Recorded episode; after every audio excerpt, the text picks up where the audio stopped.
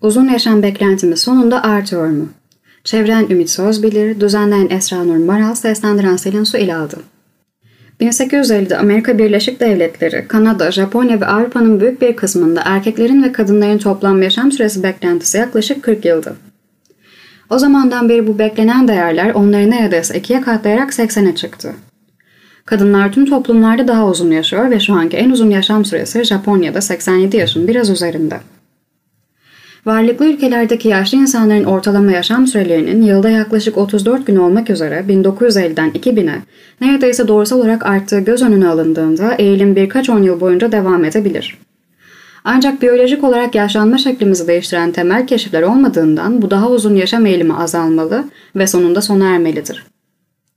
Japon kadınların yaşam beklentileri incelendiğinde 1990'da 81,91 iken 2017 yılında 87,26'ya çıktığı görülmektedir. Bu durum yaklaşık 90 yıllık yaşam süresine oldukça yakın. Diğer varlıklı ülkeler için sonuçlar giderek artan bir yaşam süresini gösteriyor. Mevcut kayıtlar artan uzun ömürlülüğün iki farklı döneminin olduğunu ortaya koydu. Buna göre ilk dönem 1950 yılına kadar geçerli olan ve hızla artan bir yaşam süresini gösteriyor. Söz konusu ortalama 50 yıllık dönemde yaşam süresi 20 yıl artmıştır. Bu dönemden sonra ise daha yavaş artan bir yaşam süresi dönemi ikinci dönemi oluşturuyor. Bir yaşam süresi olduğunu düşünür ve o yaşam süresinin uç noktalarına nasıl daha yakın olacağımızı mevcut yaşlı insanlar üzerinde araştırma yaparak bulabiliriz. Kaldı ki yaşlı insanların yaşam sürelerini uzatması daha olasıydı. Bu 1970'lerden 1990'ların başına kadar Fransa, Japonya, Amerika Birleşik Devletleri ve Birleşik Krallık'ta yürütülen araştırmalar için gerçekten geçerliydi. Ancak o zamandan beri yaşam süresini uzatabilme durumu engellendi. Bizi belirli bir koşu hızıyla sınırlayan hiçbir genetik program olmadığı gibi, yaşam süresi için genetik olarak programlanmış özel bir sınırda olmayabilir.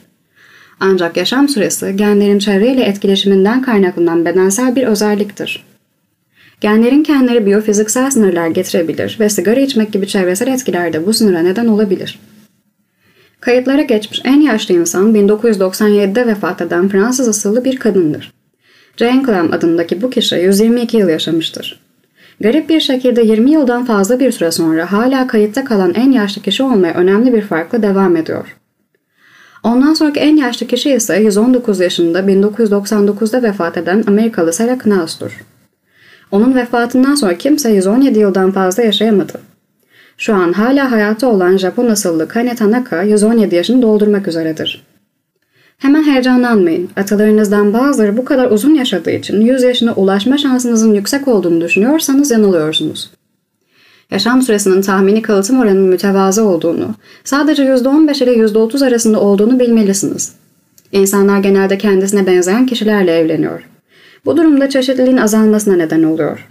Mevcut durum herhangi bir değişim geçirmediği müddetçe doğal yollarla yani kalıtsal çeşitlilik ile insan ömrünün artma ihtimali düşüktür.